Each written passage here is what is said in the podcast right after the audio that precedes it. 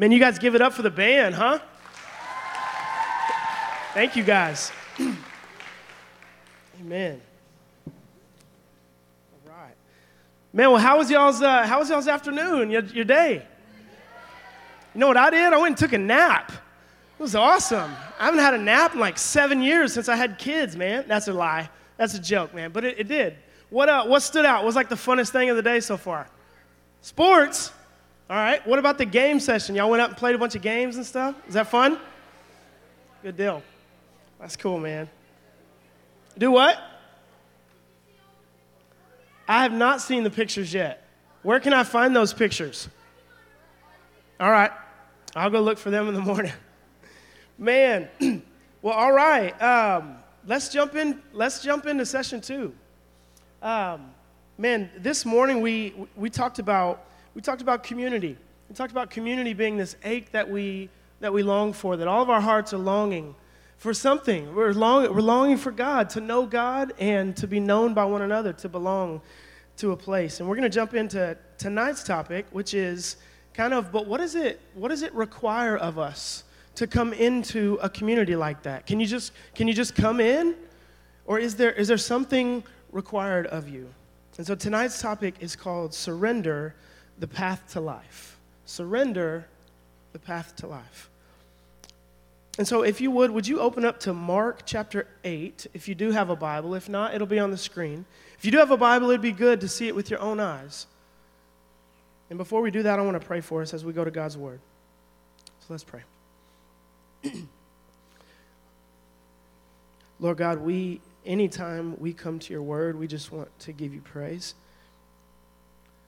God, you long to communicate to us. You long to express your love for us, your vision for the world, and your plans for our life. You don't want us to be aimless and hopeless. God, you want to speak to us and, and lead us. And I pray tonight as we go to your word, God, that you'd help me hide behind it. God, that you would help me to, to glorify you and to speak your word. Holy Spirit, would you illumine the word, open our eyes, and help us to see it. Pray that you would help us eliminate distractions, whether that be things inside of us or things in our phone or things in our hearts. Would you just for the, in the next few moments, God, just give us clarity? Would you give us just a second to pause and to hear from you? That's what we need. We don't need to hear from anyone else. We need to hear from you. So, Jesus, would you speak to us through your word? In your name we pray. Amen. Amen. well, I want to open up by reading Mark 8, 31 through 38, and then we'll get into the rest of this. So, here we go. Verses 31 to 38. Hear the word of the Lord tonight. It says this And he began to teach them that the Son of Man must suffer many things and be rejected by the elders and the chief priests and the scribes and be killed, and after three days rise again. And he said this plainly. And Peter, look at Peter, Peter took Jesus aside and began to rebuke him. And turning and seeing the disciples, he rebuked Peter and said, Get behind me, Satan. It's going pretty bad when Jesus calls you Satan, right? Now, right before that, Jesus, Peter has said, You're the Christ. And then a few verses later, he says, Get behind me, Satan. So Peter's having a rough day, right? Verse 33 Get behind me, Satan, for you are not setting your mind on the things of God, but on the things of man. Verse 34 And calling the crowd to him with his disciples, Jesus, he said to them, If anyone would come after me, let him deny himself and take up his cross and follow me. For who for whoever would save his life will lose it. But whoever loses his life for my sake in the gospels will save it. For what does it profit a man to gain the whole world and forfeit his soul? For what can a man give in return for his soul? For whoever is ashamed of me and my words in this adulterous and sinful generation, of him will the Son of Man also be ashamed when he comes in glory of his Father with the holy angels? Thank you, God, for your word. So I want to open up and ask you this question as we get into this text tonight Who or what is forming you most? Who or what is forming you most? What I mean by forming is who has reign over your thoughts? Who's teaching you how to grow up? Who's teaching you how to think, how to live? Who's the highest influence in your life? Think about it. Now, for some of you, they may be great influences mom, dad, a mentor, a small group leader, a coach, like a good teacher in your life. But maybe, maybe it's a particular person on social media. Maybe it's an account or someone on YouTube that you follow. Maybe you're not even aware of how much someone else is actually forming the way you think, the way you live, and the way you feel. So I want you to be honest with yourself. I know it may be hard, but think about it. Who is forming you most? When you're alone, what captivates your mind? What does your mind and your heart drift off to when you're just laying there in the still of your own mind in your evening? Maybe it's a person. What movement or person has your allegiance? You might say, No one. I listen to myself. Well, we talked about radical individualism this morning. You remember? That idea of I listen to only to myself, man, that's the way to death. That's not the way to life. and the reality is, it's not true. That's not a way to flourishing. We can't just live in and of ourselves, despite what our culture teaches us. Because the question, I believe we have this slide, the question is never, Will I be a disciple? The question is always, whose disciple will I be? Now, you may be, keep that up for a sec. You may be saying, uh, well, I don't know if I'm a disciple of anybody. I think I'm just like a kid, right? Well, I, I want to press and say, no, you, are following someone, whether you've caught on to it or not. The question is not, will you be a disciple? All of us are being taught and following someone or some system or some thing. The question is always, whose disciple will you be? Who will you belong to? Who will you follow? Who will you allow to teach you and govern the way your life is going? maybe, maybe tonight you say, I follow Jesus. You might say, I'm learning the skill of living from Jesus Christ, who taught us how to live, how to love one another in this broken world. And I would say, Amen to that. That is the path of joy. But I want to ask you a question if you would call yourself a follower of Jesus, you would say, that's where, that's where I find joy. That's who's forming me the most. The word of Jesus is forming me the most. I want to ask you this question Do your habits reflect the life of a person who has surrendered to Jesus? Do your habits, here's what I mean by your habits. What are you doing with your time? The habits of your time. Maybe it's what are you doing with your youthful energy?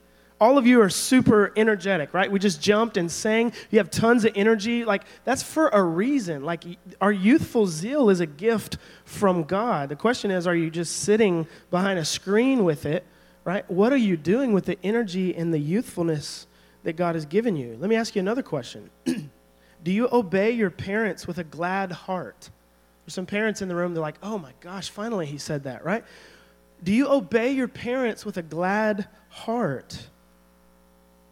Does your screen time reflect the life of a person who has surrendered to the love and lordship of Jesus? Now, why do I go there? All right. Uh, I believe there's an image of a book that we have. Now, I want to say this. If this is a book called Faith for Exiles, and the subtitle says five ways for a new generation to follow Jesus in digital Babylon. Keep that up for a moment. If you want this book, Pastor Dave will buy it for you because it's $5. And if he can't, if he runs out of money, call me and I'll buy it for you, okay? If you'll read it, let me know, okay? This is a super helpful book to understand kind of the cultural trends of what is going on, what is in a digital Babylon, right? So, Babylon was a place that did not understand God or the laws of God or the ways of God in the Old Testament. It's where Daniel grew up and had to show his faith to a world that did not know his God. And the point of this book is man, we're living in a type of digital Babylon that is vying for our attention, that is actually trying to form us and disciple us in its own patterns.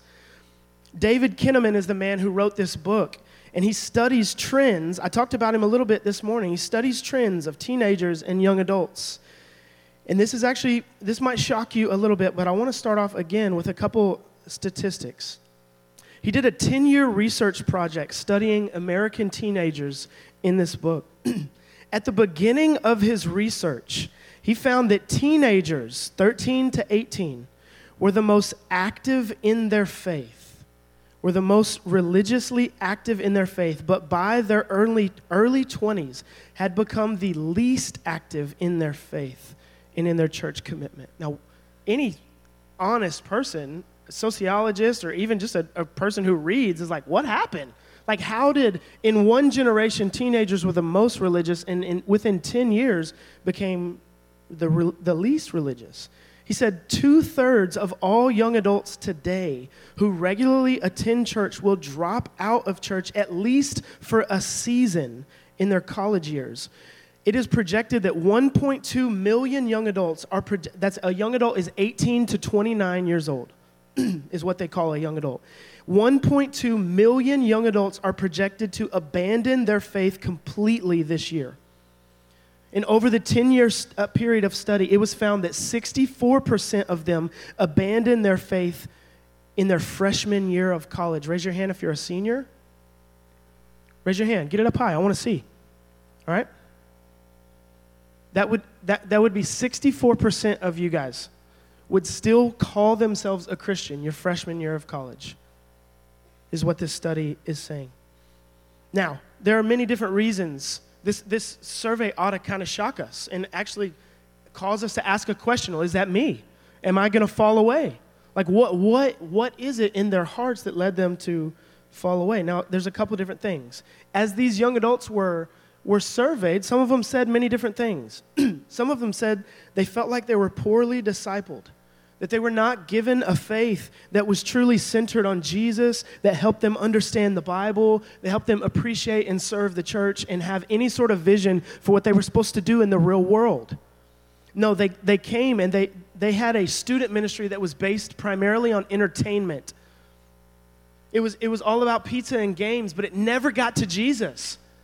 It was surface level. Maybe it was reading the Proverbs together of how to, how to steward your money or how to have a, a really happy life, but it was never like, what am I made for? Why do I exist? And who, more than that, who am I made for? What is the purpose of my life? What direction is my life headed? And if it's for Jesus, what does it look like to faithfully follow him? For many of these young adults, the, the other things that drove them away from church in their college years was that they saw that, that the church had become a political rally and not a church. You seen some of that in your day and age? That the church has become centered on politics and not on the gospel? Some of them saw failures of their church leaders caught in scandals, right? That they looked at their leaders as hypocrites when they fell into sin or got caught in money laundering or issues like that. Now, for many of them, and I want you to pay attention to this part, for many of them, what happened was simply this a life that was surrendered to Jesus became more difficult as the thrills and promises of our world became more accessible once they left their home. So they got out into the real world. They got out into college. They were out of the nest of mommy and daddy. And they had to face the world in and of themselves with, with their own faith, their own thoughts, their own path of obedience, if you will. And for many of them, there was a season, either their freshman or sophomore year, that they were totally consumed with all the things that the world had to offer for you. Hope you're happy about that. So, there, just so you know, that, that is that's coming for all of us. Now, some of us, you, it's already there. You've already been offered that taste. But for some of you, there's still that, that protection of your church and your parents. And as you go off shortly, there's going to be more and more freedom. So I want to ask you again be honest with yourself. Who or what is forming you? Those stats are depressing. And in a little bit, I'm going to share some more hopeful things. But first, I want to say this that all of us, you and I, have habits and practices, things that we repeatedly do, often without realizing it. Things like when you wake up in the morning, grabbing our phone the first thing in the morning or putting on a podcast when we get in the car. Some of these things aren't in and of themselves bad. Maybe they can be habits that we escape, that we run to when we're anxious or angry. So maybe we eat when we're sad. Maybe we find a distraction. For some of us, we go to TikTok algorithms that curate content for us. And we think the, the, what's, been, what's been curated for us is the real world. And in reality, we're just seeing the world that's been tailored to us. Maybe for some of you, we binge watch a show on Netflix and just lose track of time. Do you know what's happening in that moment? You're not just losing your time, you're becoming a person that loses control. You're discipling yourself. The screen is discipling you to be a person that says, I, am going to waste my time instead of steward my time for something good. And this may be a little more serious, but maybe when we eat our feelings, we become a person who uses those things to actually silence our pain or to make our pain go away temporarily. Or maybe when you look at pornography, when you feel lonely, it heals that temporary loneliness in your heart. And you're becoming a person that loses control and actually doesn't deal with your pain, but just looks for temporary relief. I did want to start off with some heavy things tonight, and I hope you feel it in in the things that I've said so far. We aren't just wasting our time, friends. We are being formed into a type of person. The person that you're becoming today is the person that you're becoming for the future. You're not just going to wake up at 23 and be super successful and driven and a person of prayer and a person who loves Jesus and knows what you want to give your life to and, and a person who is self controlled and has dreams, you're not just going to become that person. You have to actually live into that and, and become that person by habits, by becoming a, that person now. Those, the things that we give our, ourselves to, it's actually doing something to us. It's not just distracting us, it's discipling us and it's devastating our souls. Now, I want to read this quote before we jump in again to our text tonight. John Ortberg, famous pastor and author, says this For many of us, the great danger is not that we will renounce or give up our faith, it's that we will become so distracted and rushed and preoccupied that we will settle for a mediocre version of it. We will just skim our lives instead of actually living them. That quote haunts me that we would not live our lives, but we would, we would be so hurried and not have a real version of faith, but a, a fake, less than version of faith that doesn't actually sustain us into the real world. And in the midst of this, Jesus says, Come to me, all who are weary and heavy laden, and I will give you rest. Are you, are you tired tonight? Are you tired? Are you at a point where you feel heavy? Maybe you have a, a facade up and you actually haven't told anyone how you feel, that you feel aimless and heavy and like, I don't know why I exist or what my life is for, or where I'm going, where I'm heading. Do you feel anxious and heavy tonight? Jesus would say to you, Come to me and I will give you rest. Take my yoke upon you, uh, upon you and learn from me, for I'm gentle and lowly in heart, is what he says. Meaning, do you want to learn how to, how to live in this world that God made? Come learn from King Jesus. And so that's what I want to look at is three things tonight of how do we surrender to King Jesus? What does it look like to live a life where we say, I don't want to rule my life anymore. I want to be taught how to live in this world that God made. We're going to look at three different things from Mark chapter 8. And the first one is this if you're taking notes following Jesus is a life of surrender. I want you to look back with me in verse 34 and 35. You still got it? Or I think, yeah, we got it on the screen. 34 and 35. Following Jesus is a life of surrender, not just a moment of surrender, but a life of surrender. 34 and 35. And calling the crowd to him with his disciples, he said to them, If anyone would come after me, let him deny himself and take up his cross and follow me. For whoever would save or protect or hold back or keep his life, they will lose it. But whoever loses his life for me, for him, for Jesus, for my sake in the Gospels, will save it. You, you see the paradox of what Jesus is teaching there. Following Jesus is a life of surrender. What he says is this that anyone who would desire to follow him. So look at me. Jesus often reserved his hardest messages for the largest crowds. Sometimes in our, in our, uh, in our church life today, we think, man, like real life, like real teaching, like the thrill of what's happening is when there's like a huge worship gathering. When there's 300 and 500, and maybe there's 3,000 people there. We go to college and they have a giant college ministry, and we're like, wow, there's 3,000 people here. Like this is, this is really a movement. And often in those moments is where Jesus said his most controversial and hard things to receive. Now, oftentimes to smaller crowds, to his disciples, he was slow and he would explain things and he would have grace and patience. But to the crowds who can, who can come in and, and maybe give the perception that they really do love Jesus, but really they're just blending in with the crowd, Jesus would say hard things like this If you want to follow me, lose your life.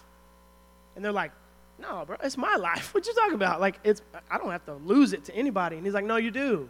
You can't sit in this crowd and call yourself a follower, a, a follower, my follower. No, if you really want to follow me, you lose your life. Lay your life down. Give up your life and no longer belong to yourself. It's basic Christianity 101 toddlers learn these things. I want to show you this. You've probably seen this before, but there's a, a, tool called the New City Catechism. The church has used catechisms for 2,000 years. I use this with my kids. We use this at our church. Many churches have used this. I believe it was created by Tim Keller and a bunch of other guys. But uh, the New City Catechism is basically a question and answer tool used for, for children and for students as a way to, to learn basic Christian theology. And question number one says this can you guys see that? Question number one, meaning the most foundational thing for little kids to learn, is this What is our only hope in life and death? And I want you to read this part with me. Ready? That we are not our own, but belong, body and soul, both in life and death, to God and to our Savior, Jesus Christ. My five year old has that memorized. And what it means is this we don't belong to ourselves. And that's actually freeing. That we don't have to create our own sense of meaning, our own identity, our own direction in life. You know how exhausting that is? That's why we're anxious. Is we think we have to create our future. That we have to create our identity and show ourselves to be better than we really are. Jesus says, our hope in life and death is this you're not your own. You surrender to me. Our only hope in life and death is that we are not our own. Basic Christianity is this to deny yourself at its core means to surrender all of your life to Jesus and his kingdom. To, my life belongs not to me, but to Jesus and whatever he wants me to do. Wherever the world is headed, I'm on Team Jesus. That's all it means. It means that you will say over and over and over forever that I will align my life from this day and every day with King Jesus and his vision of reality. He says, You want to belong to my kingdom? Lay down your life, give up your life. Now, we hear that in 2023, and that feels pretty confrontational. I don't know about you, right? But uh, we, we talked about it this morning, right? Of people saying, hey, just follow your own heart. Just follow your own truth. Like, listen and obey yourself over anyone else. Even if your parents are telling you something, like, don't listen to your parents. Just, just look inside of your heart and saying, hey, inner self, what do you want to do today? You know how exhausting and psychotic that is? A lot of people are trying to get back to this idea of, like, man, I'm just trying to get back to my inner child. You ever heard that? heard that in a lot of counseling sessions. It's like, I'm just trying to get back to that inner me before the world broke me, right? Now, there's part of that where, yeah, some things maybe hurt us in our childhood, right? But we're not going to get back to this state of innocence. We've lived too long, right? And we don't have to because Jesus has come to redeem us and give us a new identity. We're not, always, we're not looking inside of ourselves to say, Who am I? No, we look outside of ourselves to Jesus. Now, Paul says Paul says this in Galatians 2:20. Paul, who was a man who once hated Jesus, hated Christians and wanted the church to be destroyed, Later, he came to know Jesus, love Jesus, and was surrendered to Jesus. Paul famously said this I have been crucified with Christ, and I no longer live, but Christ lives in me. In the life I now live in the body, I live by faith in the Son of God who loved me and gave himself for me. That's what Paul says. He says, Look, I've been crucified. I have been crucified with Christ. When Jesus died, I died. It was like his death was my death, is what he's saying. When Jesus died, my whole vision of reality and what I wanted for my life, that dream died too. Now, that's a conf- confrontational message. And you may be saying, man, that's, that's costly. To follow him, I actually have to lay down something. And I have to believe that if I lay something down, will I get anything in return? Or if I do lay my life down to Jesus, is following him, does it ensure that my life will actually be better or that his life for me is better? I want to ask you a question. I want you to take a second. We're going to do a little activity, all right? I want you to turn to one friend and take about 30 seconds. All right, you're thinking, oh gosh, I don't want to talk to anybody. Take a second. I want you to turn to your friend or someone in front of you or behind you, and I want you to listen to me. I want you to, I want you to turn to them and name two people who you would consider two of the smartest people who ever walked on the face of the planet. Two people who we would consider a genius or someone who was just brilliant in their field. Talk about, talk about that for just 10 seconds. Ready, go.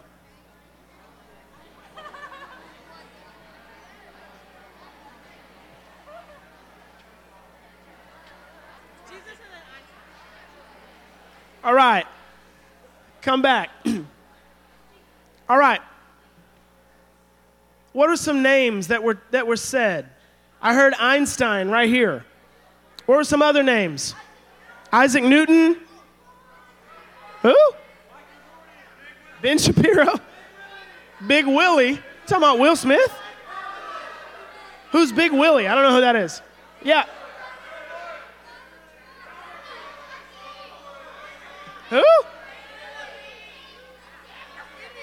Messi. Bessie?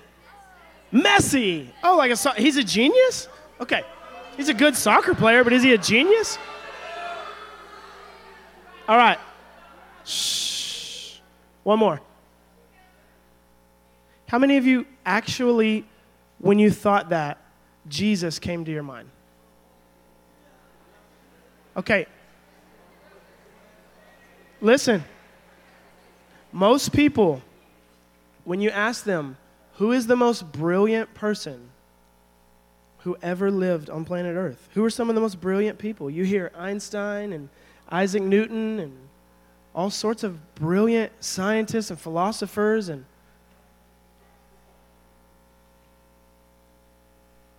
But would, would Jesus legitimately come to your mind as the smartest person? Dallas Willard once said this Y'all listen up. Dallas Willard once said this saying Jesus is Lord can mean little in practice for anyone who has to hesitate in saying Jesus is smart. He's not just nice, he's brilliant. He's the smartest man who has ever lived. He always, listen to this part, he always has the best information on everything, and certainly on the things that matter most in human life. Here's what surrender looks like. Look at me. When anything pops up in your life, anything pops up in your life that feels like a competing desire against Jesus. Maybe something pops up and you say, I'm thinking differently than Jesus would think on that. I'm feeling different than Jesus might teach me and commend me to feel. Surrender looks like this not just trusting Jesus once, but every moment that arises in your life of having this moment of saying, I will lose arguments with Jesus gladly over and over and over. Why? Because Jesus is not just our Savior, Jesus is our Lord, He's our Master. And more than that, Jesus is brilliant. If He says money works best this way, he's not just saying that, saying, you should consider this. He's saying, this is how I've designed the universe to work. If he says your bodies function this way and sexuality works best this way, he's not just saying, my way is one of the ways. He's saying, no, my way leads to life and joy and flourishing. Jesus' way is the best way in money, in our future, in our relationships, with our body, with everything we want to do in our life. Jesus is not just Lord, He is smart. He knows the best information to life. And following Jesus is a life of saying, anytime you think your way is better than His, you say this Jesus, in my mind, I think I'm smarter than you right now. Forgive me, and I submit to your way because you say that your way leads to life and to joy. You're smart, and I surrender to you again and again. Now, what's the contrast to that? Point number two. The other way that you can live is this way is self-rule. And self-rule is a wasted life. It's what Jesus calls a wasted life or a life that you lose.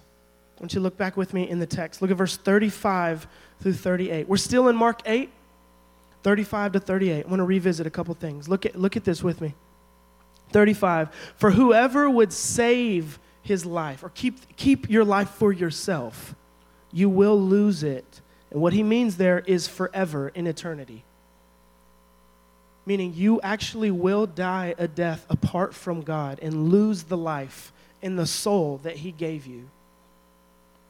Your soul is precious, and if you will keep your life for yourself, you will lose that life. And this actually is a threat. It, it should strike us with fear. Jesus saying, the one who desires to keep their life, rule their own life, govern their own life, you will lose that life that he gave you forever. Forever. Now look at keep going. Look at verse 36. For what does it profit a person to gain the whole world and lose your soul? 37. What can a, ga- can a man gain in return for your soul? For whoever is ashamed of me and my words, meaning you want nothing to do with what Jesus says, in this adulterous and sinful generation, when he comes again, the Son of Man, that's Jesus, will be ashamed of you when he comes in his glory. Now, those are those are what theologians call some of the hardest teachings of Jesus. That there's a day coming when he will look at our life and determine if our life has been lived in a worthy way or in a wasteful way. That we gain our life or you lose your life. Now, I want to say this. Why, does, why do I say wasted life? Well, first off, Jesus uses three terms that are similar. He says save, profit, and gain. You can save your life. What does it profit you? And why would you gain the whole world, all the money in the world, all the fame in the world, all the approval of the world, all the love of the world, and lose your soul? He uses three terms that kind of have a financial thought to this. And he's like, he's looking at it and like, listen, your life is almost like an investment. your, your life, you can protect your life or you can invest your life, is basically what he's saying. Now, there's some people who they say, listen, with my life, I want to achieve great things. I want to do great things. I, I can achieve it in and of myself. I need no one else. Meanwhile, not considering that the direction of their life is headed to an ending when they'll be confronted with the reality that their life has been a gift, not something they've earned or worked for. Jesus says it this way in Luke 14.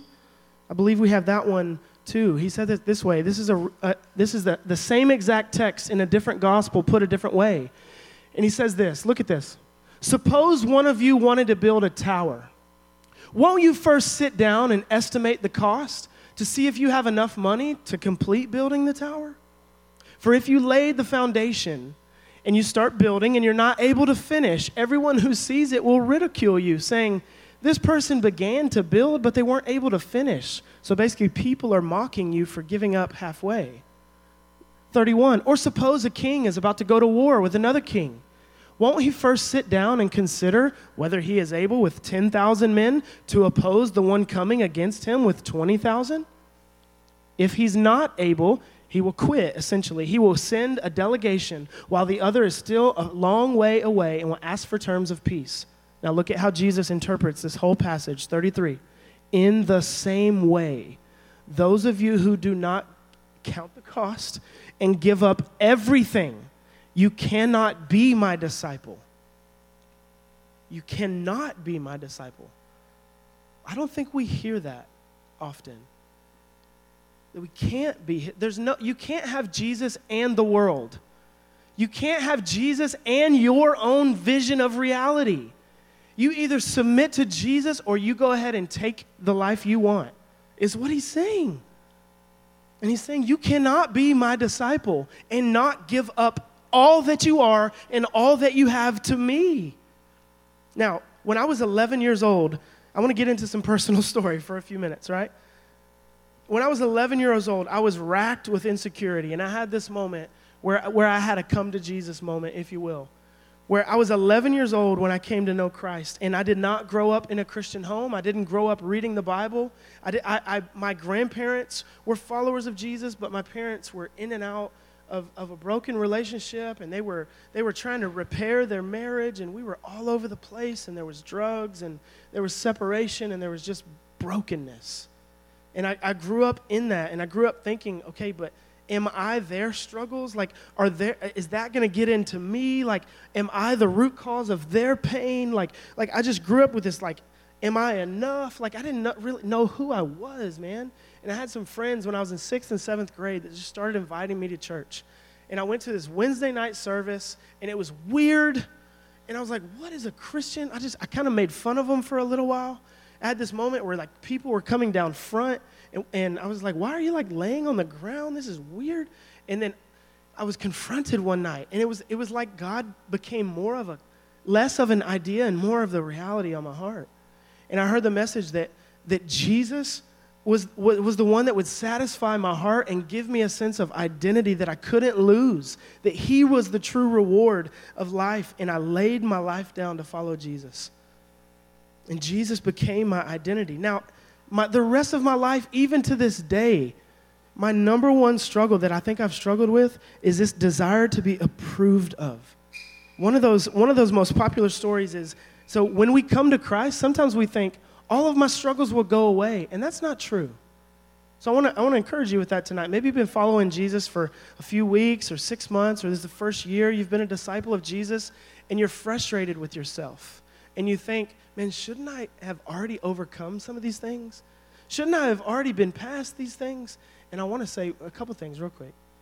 Be patient with yourself. Keep following Jesus. He will change you even as you follow him. And sometimes that will take time. It'll take time for him to change you and, and conform you into his image. one of those stories that stands out for me is this. When I was in ninth grade, raise your hand if you're in ninth grade. I was four foot 10, 89 pounds in ninth grade. I was smaller than every girl in my class. I was the small, smallest girl in my class. I was a football player and I was racked with insecurity. I was smaller than every girl in my class. I wasn't a girl in my class, right? I was smaller than every girl in my class. now, do what?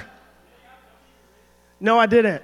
I had a, I had, I had, a, I had a problem with growth. I actually needed three shots of testosterone to finish going into puberty. I was that boy that was way delayed, and then all of a sudden, I exploded into growth and, and went from 4'11 to 5'11 in a year and a half.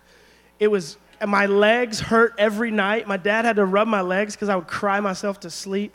But in ninth grade, listen up. In ninth grade, all I knew myself to be was this that I was little, I was insecure, and in ninth grade, I became the mascot of our football team. I played football for the B team, but I was the mascot for the A team. And I was, a, I was a Harwood Blackhawk. And what that was, what it meant is this that I got to cover myself in something bigger than myself. I got to wear a gigantic bird suit, all right? I, and when you put on the bird suit, you're about six five because the head like went up like this high, right? And I got to like be crazy and obnoxious and funny and the center of attention, and everyone would laugh at me. And then at halftime, I would get to do a performance, right? I would be like right in the middle, and I would trip players as I like went into the game and stuff. And the whole time, I was like, "Look at me! Look at me! Look at me! It's all about me! Look at all these people looking at me!" And I kind of, kind of felt like I was like finally the center of attention, but all the while, what was underneath that was just a desire to be seen to be known, to be loved, to be, some, to be valuable to somebody. And it was only as I walked with Jesus longer and longer that that desire of realizing, man, my truest identity, listen to this, my truest identity is not what I do, but who I am in Jesus. My truest identity, and that's true of you too, that your truest identity is who you are in Christ not, not ruling myself or creating myself, but receiving what Jesus had for me. Friends, identity is at the heart of our culture. Your identity is where you find your sense of self worth. And our culture today tells you this that you can work for your identity, you can achieve your identity, or you can create your identity. But the gospel says otherwise. Jesus says, No, no, no, I, I will give you your identity. I will call you by a new name. I will forgive you and tell you who you are, create a new future for you. Your identity is that you are forgiven, loved, and adopted in Christ. Ephesians 2, you've probably heard this a million times. We are saved by grace through faith, apart from works, as a gift. It's not something you work for. You don't earn yourself into the favor and love of God. By faith, that is given to you for free. Do you know how peace, peace filling that is? That we don't have to work for something or prove ourselves? The world will always make you prove yourself before it validates you. Jesus says, No, no, no, no, no. I'll validate you. Before you've done anything for you, I, I give you your identity and your sense of worth. You imagine how freeing that is. Well, I want to close this point with this. Maybe you're at a point in your life tonight where you say, Okay, Casey, but how do I know Jesus is worth losing it all for? I've got one life, right? And right now it's my life, and that's true. It is your life. All of creation submits to Jesus, except humanity. Humanity, we live in our rebellion. And, and, and, and God calls us and gives us an opportunity to lay down our rebellion and actually submit to the true leader and Lord of the universe. And maybe you're asking yourself, how do I know if Jesus is actually worth losing it all for? Maybe you're asking yourself, if I do follow Jesus, what will I gain? What will be my reward? How do I know I can trust him? I want to close with this that Jesus always takes the path first. Jesus always takes the path first. At the beginning of the text, we skipped over something, and I want you to see it again. Verse 31 to 33. Stay with me. I know you're tired. I know it's been a long day, but sit up. Let's close right here. 31 to 33. It says this And he began to teach them that the Son of Man must suffer many things and be rejected, and the elders and the chief priests and the scribes, and be killed, and after three days rise again. And he said it plainly. Look at me. Jesus looks right at his disciples in the crowd, and he tells them exactly what he's going to do. He looks at them and look at me. He says, I'm going to I'm going to surrender first. Jesus never calls us to something that he's not first willing to do. Jesus surrendered to a wicked and broken government. Jesus surrendered to death. Jesus surrendered to taking the judgment that we deserved. He doesn't call us to do something that he's not that, that he's unwilling to do. Jesus first lays down his life. He says in John's gospel, I lay down my life. They don't take it from me. He's glad to give his life to you and to me. He wins our affection, he wins us by his love. So if you're questioning tonight, is Jesus worthy of actually giving my life to? Let me ask you this who would die for you? Who would give their life for you? Do you know anyone that is willing to actually like give you their life? To actually lay down and prove themselves to you? Are you even a kind master to yourself? Maybe you're tempted to rule your own life and say, No, I don't trust Jesus, but I do trust me. Let me ask you a question Have you even been kind to yourself? Don't you mistreat yourself? Aren't you so hard on yourself? Every time you fail, you're not gracious with yourself. You're mean to yourself. You're not merciful with yourself. You're harder on yourself. And Jesus is saying, No, actually, I'm going to be merciful with you. The love of God is patient and long suffering. He's slow to anger and abounding in love. God is far more patient with you than you've ever been with yourself, friends. The love of God is patient with us. Jesus says in Matthew's gospel this Whoever loves father, mother, son, or daughter more than me is not worthy of me. He's making an argument from value. He's saying there is no one more valuable on this planet than Jesus. Whoever does not take his cross and follow me is not worthy of me. And whoever finds their life, meaning you find your life outside of Jesus, you'll lose that life. But whoever would voluntarily lose your life for him, you will actually find it. So, how do you find life? You surrender. It's the paradox. It doesn't make sense. You think, I'll protect my life and keep it. And Jesus says, No, no, no, no, no. Surrender your life and you'll find it. True life is found in, found in laying your life down. No one else can bear the weight of being God for you. If you've, if you've found true life in another person or in your parents or in your future, in a relationship, those, those relationships, they can be good things, but if you place ultimate weight and worth and value on them, you know what they'll do to you? They will crush you, and you will crush them. For those of you who are dating in this room tonight, or maybe you have a boyfriend or a girlfriend, even if you're married in this room, if you place the full worth of who you are on another person, you will crush that person with, with your expectations because that person cannot bear the weight of being God for you. But only Jesus can you actually place all your, your life and your expectations upon, and He actually live up to the expectations that you want for Him. Friends, I want to close with this. Only Jesus is worthy of your life. Jesus is worthy, and He says this in Matthew 13 the kingdom of heaven. You're maybe saying, What's my reward? Here's your reward. The kingdom of heaven, for those who believe Jesus, is like a treasure hidden in a field, which a man found and covered up. Then in his joy, he went and sold all that he has and bought the field. Meaning this that whatever you have to lose in the path of obedience, nothing compares to finding the joy of the kingdom of Jesus. For some of you, you're going to have to lay down a relationship for some of you, you're going to have to lay down how hard you've been on yourself. You're going to have to say, you know what? I'm going to receive the love of Jesus. For some of you, you're going to have to lay down what you thought your, the future of your life was going to look like. And some of you, this decision is going to be extremely difficult. And I want to say this that the kingdom of heaven is for you. The reward is for you. Eternal life is offered for you. The joy of following Jesus and knowing why you exist is for you.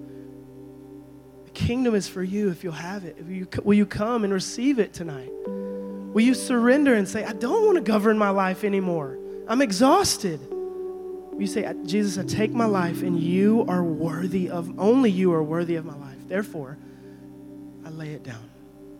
Let's pray.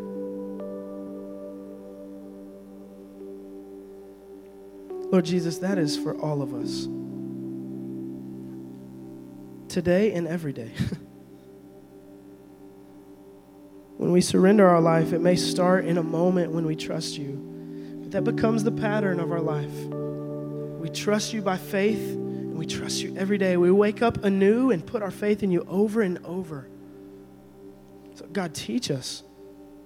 Maybe tonight, our friends in this room or in this place where they're like questioning is Jesus truly worthy of my life? God, I pray you would convince their hearts that maybe they would look to the cross for the first time and see who is willing to give me their all, who is willing to love me freely, who is willing to lay down their life to buy me. Who's willing to love me at that at great cost to themselves? Only Jesus. Open our eyes to see you, Jesus. In your beautiful name we pray.